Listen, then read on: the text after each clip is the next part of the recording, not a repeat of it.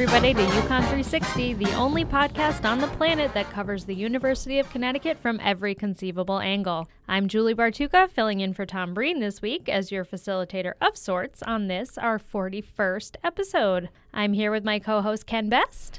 We're both here today. We That's are, good. Unlike Tom, who's out enjoying some kind of, you know, grindcore festival maybe.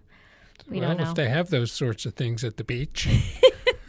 He's having a lot of fun. As always, we have a great episode for you. And since Tom's not here, we've got some supersized segments and lots of history in store. But before we get to that, let's get into some Husky headlines. Ken?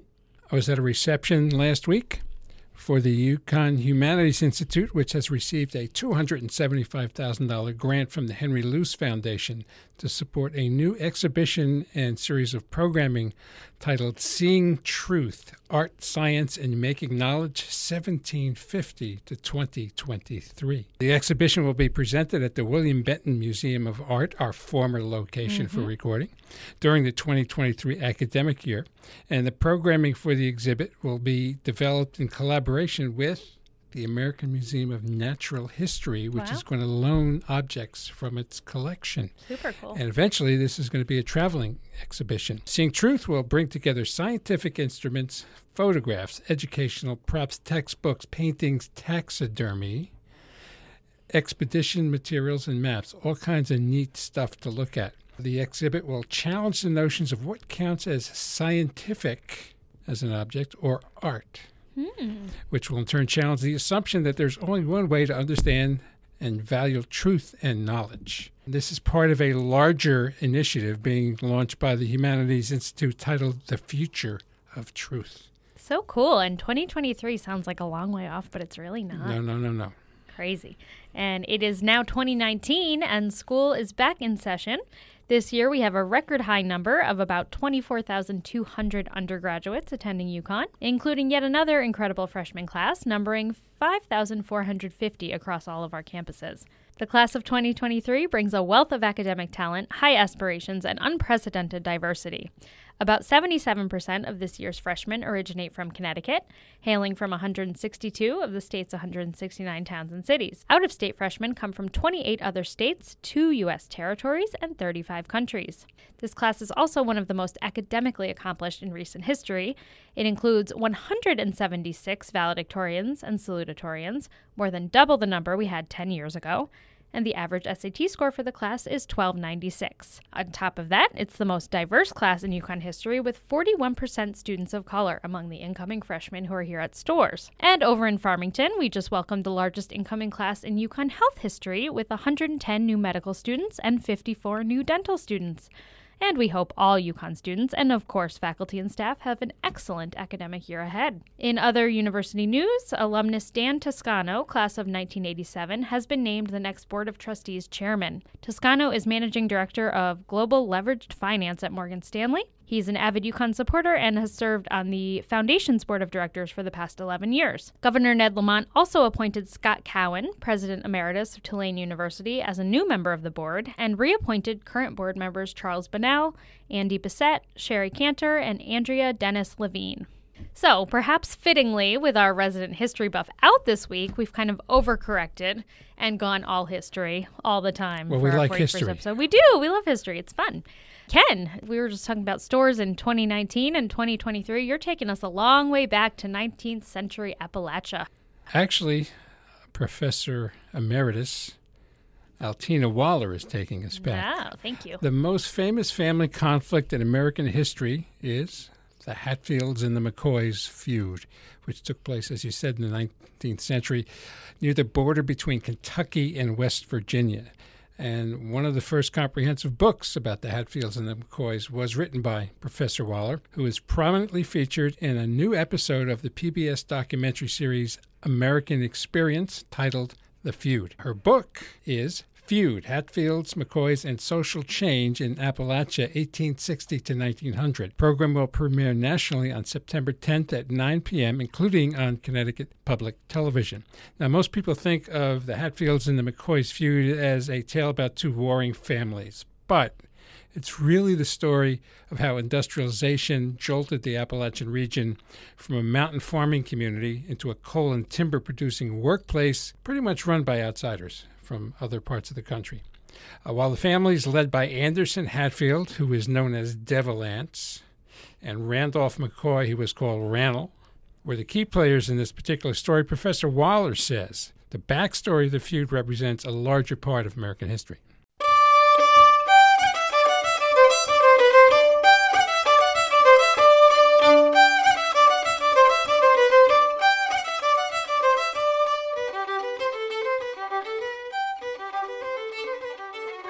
One of the things you say right up front is you think this is an American story more than anything else.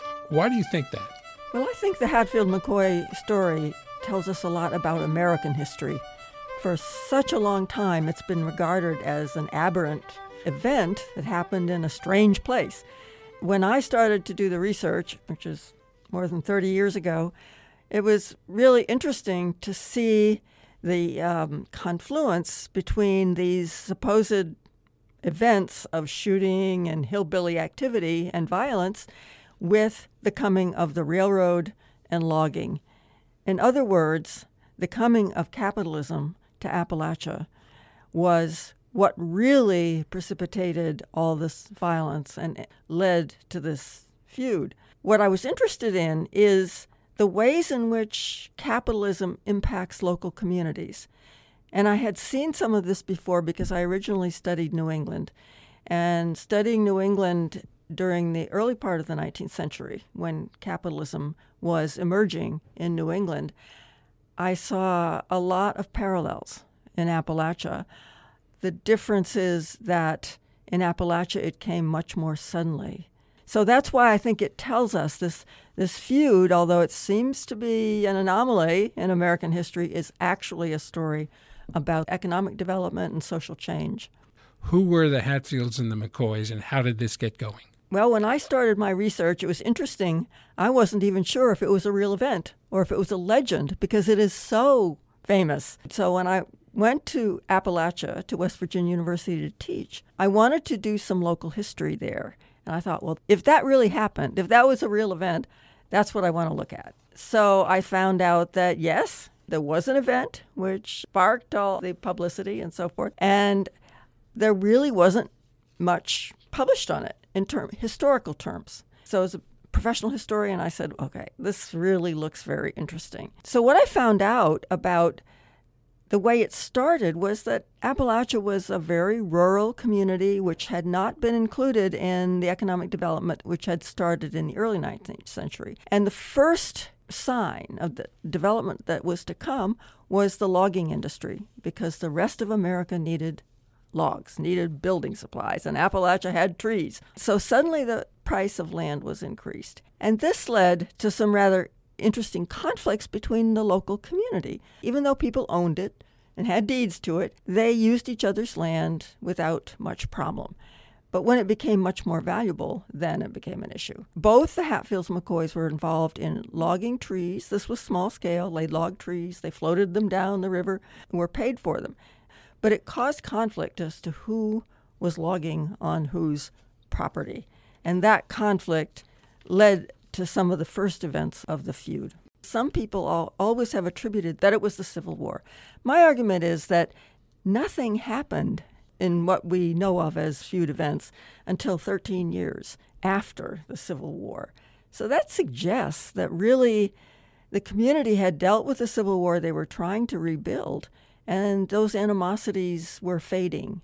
I think certainly the influence of the Civil War in terms of there being so much violence, especially in frontier areas, and especially in some of these family units, was true, but it wasn't the primary cause of this animosity. The primary cause came when the price of land went up because of logging. The incident, however, that's attributed through the documented information on American Experience and throughout some of the books, the seventeen books that have been written about this and, and all the films and whatnot, was on Election Day eighteen eighty-two in Kentucky, when there was a fight between uh, one of Anderson Hatfield's brothers and three of Randolph McCoy's sons. eventually three of the sons were, were killed, really executed from that. And then several years later, two of Anderson Hatfield's sons were part of a posse that surrounded Randolph McCoy's cabin, trying to get to him. Two of his children were killed, and his wife was severely injured. And that seemed to explode the entire situation. Yes, the eighteen eighty-two Election Day fight was probably the real beginning, although some people have argued, no, it was a fight over a pig that happened four years earlier. But really, when we see the feud explode, it's in this eighteen eighty-two election. If you look at what had happened just before that, you begin to see the connection between the economic development of the Tug River Valley and the feud, because Randolph McCoy had been involved in a logging operation with his father, and they had failed miserably because they had logged trees on someone else's land. They'd been sued. Randall McCoy, who was known as the chief of the McCoys, although I'm not sure that's entirely accurate, lost land. He, that, it made him very poor. It made the McCoy family poor, essentially, because they had to sell their land to pay off the person they lost the case to. So they had had a very bad experience, and Randolph McCoy was, understandably in a way, known as someone who was very resentful and very bitter about what had happened to him, and he constantly talked about it and to his children. When that election day came along, several of his sons, who were grown young men, early twenties, they were tenant farmers. They were not doing well economically. So here they were on the election ground with Anderson Hatfield's sons, and Anderson Hatfield was not there that day. Neither was Randolph McCoy. In fact, the two never really met. That's a myth about the feud. Anderson Hatfield had formed a logging company, and he had been extremely successful. He had employed many of the young men who were in a hopeless economic situation of getting land to be farmers. So he had provided them with land, not only his own children, but other people that he employed. And there was a lot of loyalty to him. So he was seen as a very successful businessman. His children were also at this eighteen eighty-two election.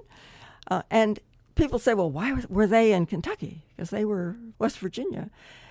And I have to remind people that the Tug River Valley was divided by a very artificial boundary between Kentucky and West Virginia. They considered themselves one community. The Tug River connected the community.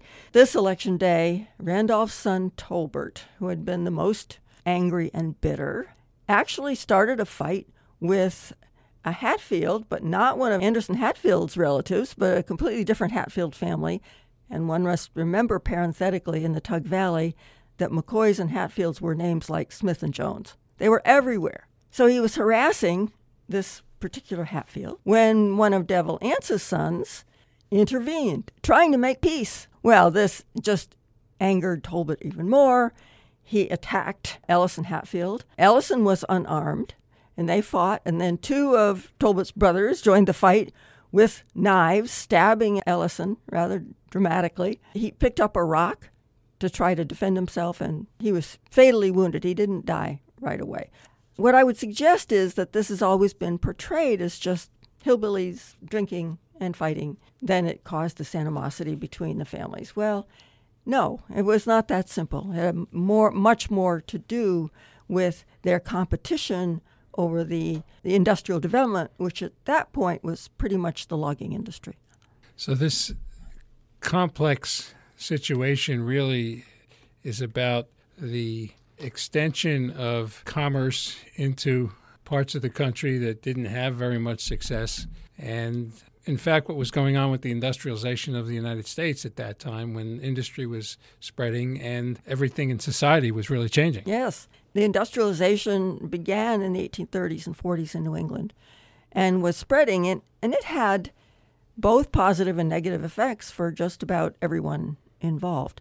But to arrive in the post-Civil War era when industrialization really rapidly progressed, extremely rapidly, and the lumbering industry went everywhere, cutting trees to build things, this was what the first impact on the Appalachian region. It wouldn't be the last. It was only kind of the beginning of what was going on, because the next thing would be railroads and coal. And that also played a significant role in some of the escalation in some of the situations between the two families, with a peripheral influence from another major player in yes. that region as well, who was involved with the railroads and, in fact, with politics. Yes, and that involves the feud being translated into something entirely different than it was originally.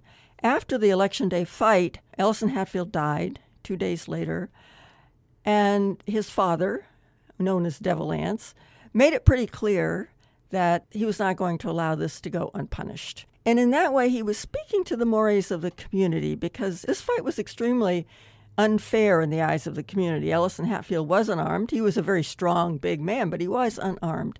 And he was attacked by three McCoys with knives and guns. So when Devil Anse announced to the world and to the three boys that he took prisoner, essentially, that if Ellison lived, he would let them go. If Ellison died, they would die. And he carried out that threat.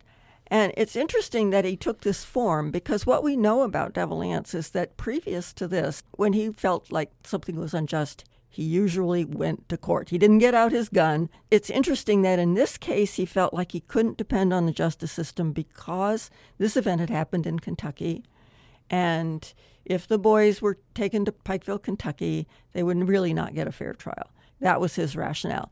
But I think the point of that is that most people thought, although they were horrified, and I really have to say that, this was not a normal event. They were upset with Devil Anse's behavior, but they thought it's a justice in a way. So there it lay for five years. The community had decided basically to let it go. Five years later, the feud was revived. Most of the violence that we attribute to the feud came about in that second phase. And this takes in the form of two of Devil Anse Hatfield's sons going to Randolph McCoy's cabin, and he's known as Randall, trying to, to get to him and to kill him. There's a gunfight.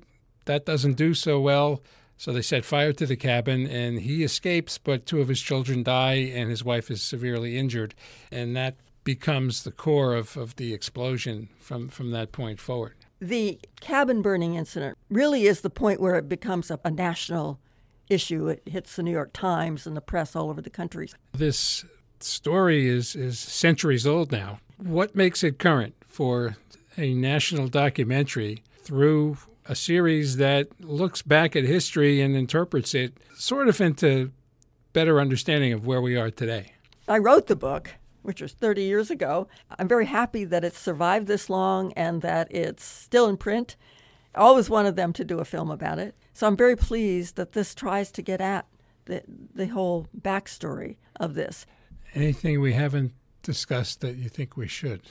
One of the ways we justify bringing industrialization and modernization, no matter what the cost, is that we like to dehumanize the people that are going to not benefit, who are going to suffer from it. It's been that same way for, you know, centuries in this country. I mean, Native Americans, black people are all sort of dehumanized in order to justify their exploitation.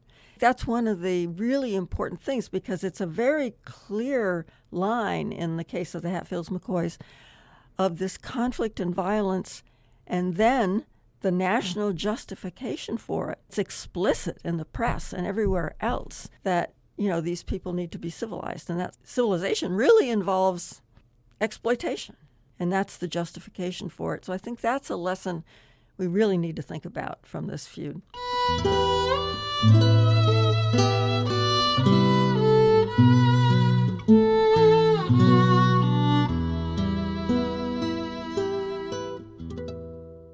I did get a chance to watch the premiere episode, and it's very interesting. It's, as you might you expect. You got a preview? I got a preview. Lucky you. When you're with the press, you get a preview.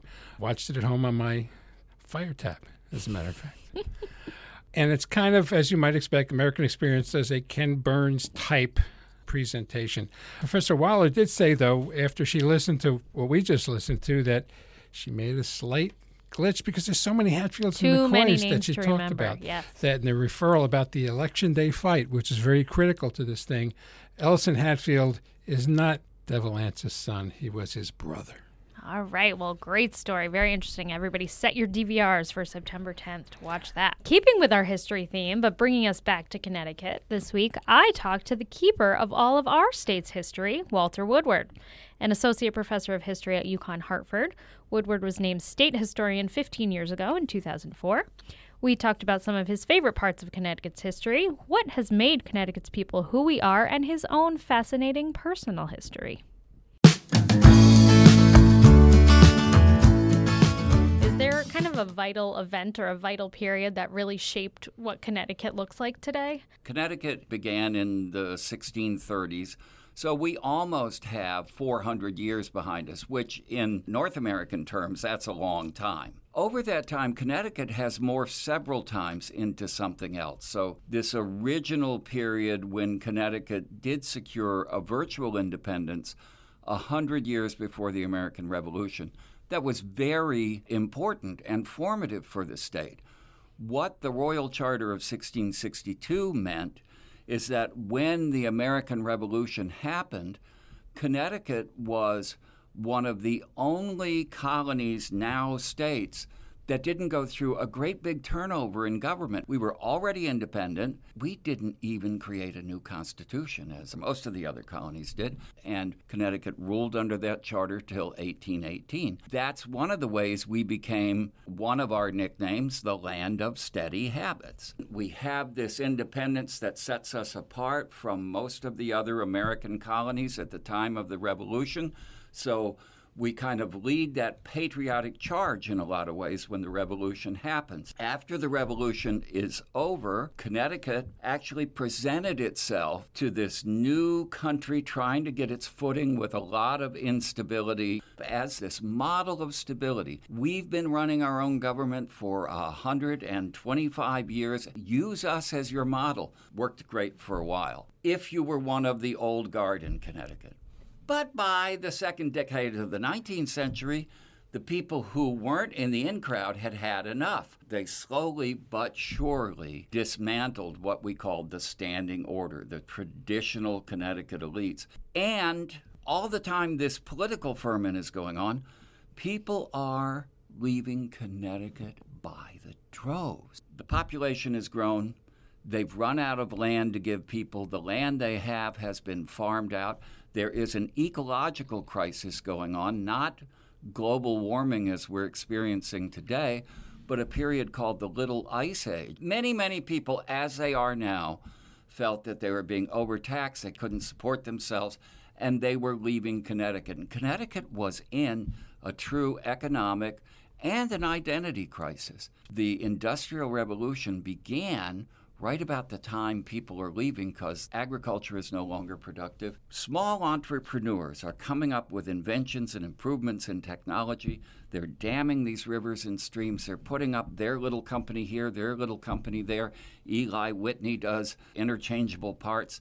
And they have a technological revolution, which led to immigration from people all over the world, and especially in the late nineteenth century, Connecticut, which had been this Anglo-Saxon Protestant place for a long, long time, found itself in the nineteenth century morphing into a polyglot, diverse community of peoples and voices, and a lot of those old Yankees did not know what to do about it. So another period of change. The joy of studying Connecticut history and being the state historian is that you get to see how these changes that transformed America worked on the ground in the place where you live with all the particular quirks, particular changes that still have an impact on how Connecticut runs and works today. One thing that's very interesting to me, and that has a lot has been made of it lately, is that a lot of people in Connecticut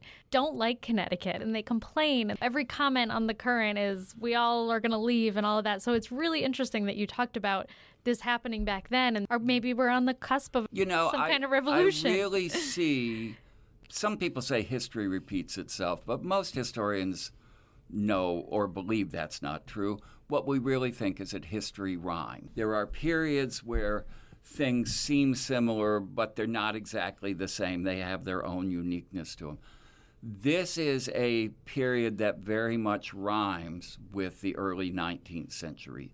And Connecticut right now is searching for whatever that water power technological revolution's going to be. Many people are rolling the dice on bioscience and mm-hmm. biotechnology. Fingers crossed, we have reason to be hopeful that this really is going to be that way forward. But right now, as it was in the early nineteenth century, it's a time of change and a time of uncertainty for everybody. And for a lot of people, it's a time of kind of underlying anger. We see that all through American society. You talked about Connecticut kind of having an identity crisis. There's so many different pockets of Connecticut, but one very basic thing is what Connecticut people are called. So oh you my. recently talked to my friend and fellow UConn alum, Kevin Velturo at the Hartford Current. There was a tweet about this government-style manual that said the official name for someone who lives in Connecticut is a Connecticutter, which I had never even heard before. I've heard nutmegger, Connecticutan, I think. What do you make of that, and what's your preferred nomenclature? You know, I do have a preference, and when I became the state historian, I got my PhD at UConn, and I went off and taught at a wonderful liberal arts college in Pennsylvania, Dickinson College, then came back as a state historian. When I got that job, you know, suddenly what people in Connecticut called themselves mattered. I was asked, what do Connecticutters do? And I thought, oh, sounds like a hairstyle. You know, I'm, I'm going to my Connecticutter. But when I started this job in two thousand four, Chris Collier, who is the state historian who preceded me and did a wonderful job for a long time, he was adamant that that is what we are. We are Connecticutters. I thought there's got to be something better. Nutmeggers. Nutmeggers, okay, but there are people who are really offended that Connecticut would name itself the Nutmeg State because of the sort of unsavory associations mm. with it. I looked at what other states did. I ultimately adopted, independently with my friend Elizabeth Norman at Connecticut Explored, who did the same thing. I looked at places like Nebraska and Iowa and Kansas, and I saw that they called themselves Nebraskans and Kansans and Iowans, and I thought, well, we are Connecticutans. Makes total sense to me. It made total sense to me, and I've been using it for about fourteen years. And it's really nice to see that this is getting purchased now. It's been a long time. This is from the True Confessions Department. Early on in this job, after I had my Connecticutter crisis, I sort of set as my goal, it's like, if there is one thing, only one thing I would like to do while I'm state historian, if I can't accomplish anything else, please, please, oh muses of Connecticut, help me change our nickname to Connecticut. So I like it. Fingers crossed. All right, this might be the thing. We're getting it out there. There's a lot more we could talk about with Connecticut's history, but I want to talk a little about your history oh because I think it's very interesting. You were a singer. I began my career as a teenager. I was a folk singer. As an undergraduate, I was an English major, and I was writing folk songs. I was going to be Bob Dylan. At the Newport Folk Festival in nineteen sixty-five, I think it was, Bob Dylan came out with an electric guitar and shattered my world. At the same time, a guy named Glenn Campbell came out with an acoustic song called Gentle on My Mind that sounded just like a folk song, but it went to the top of the country charts mm-hmm. and crossed over. And I said, I can do that. I'm going to be a country singer-songwriter. So I started writing country music. By the time I graduated from the University of Florida, I had written a hit country song, and I went to Nashville, and luckily I wrote another one and got involved in the music business there, went on to do advertising music, some movie music. I had a I had a Care wonder- Bears movie I read. Oh God. This is so good. You're out of that cohort. I wrote songs for the first Care Bears movie. That's awesome. And one of the wonderful moments in my academic teaching career was when I went into my first class at Dickinson College, and I was introducing myself to the students, and you know, I told them I'd come to UConn. I'd written this uh, dissertation. I was working on this book, and they're yeah, yeah, yeah. And I said, and I was a country songwriter, yeah, yeah, yeah, yeah. And I wrote songs for the Care Bears movie, and their eyes just went big as plates because all of them. It was were, their era. Yeah, it yeah. was their era. So I became a class hero in one sentence. Forget all your other important work. That's absolutely work. right. Nothing else mattered. So how did you become a historian? I always loved history. When I was in the advertising business, I would try to find ways to sneak history into campaign. I once did a commercial for a recycled brand of paper products. So I sold the client on doing a campaign of the great trees of America. So I went around the country with these treaty oaks and Washington oaks, and I loved history. I loved advertising, and I had a remarkable advertising was good to me in many ways. But at some point, I said, I just don't want to end up being the guy whose tombstone says I sold more tires than the other guy. And since I loved history, and since advertising had made it possible, I was able to stop work and come to UConn and get a P H D. It was a very dramatic midlife change for me, but I haven't regretted it for a minute. I went from a job I loved to a job I love more.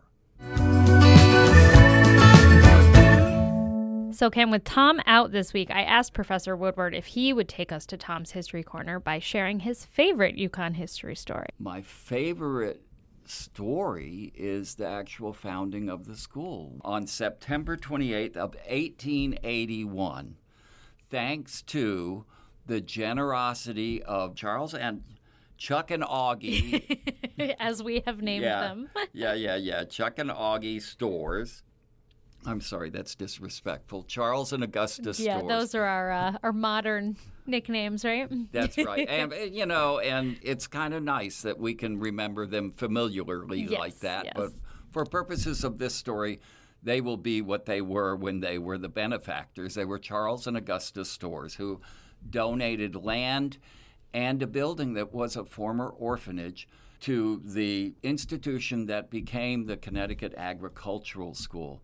In twelve years later, it became, after a competition with Yale, it became the state's land-grant college.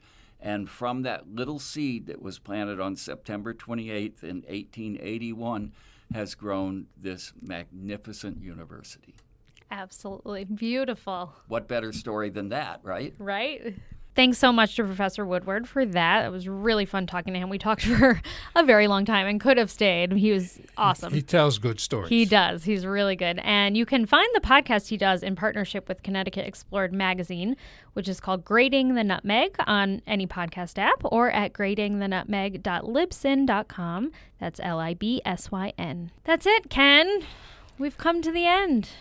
Where can we find you, though? You can find me here at UConn three sixty, which if you've loved or missed our friend Tom Breen, you can give us some reviews, ratings, or please subscribe. I am on Twitter at Julie Bartuka. This podcast is on Twitter at UConn Podcast, and Ken is not on Twitter. Where no, are you, Ken? But I am ongoing on UConn Today at today dot u conn dot e d u. There's lots of stuff that we've been working on during the break of the summer that's now coming forth now that the school year is, is there. And the UConn three sixty podcast on W H U S has returned on Fridays. Excellent. If you just can't get enough. All right. Until next fortnight.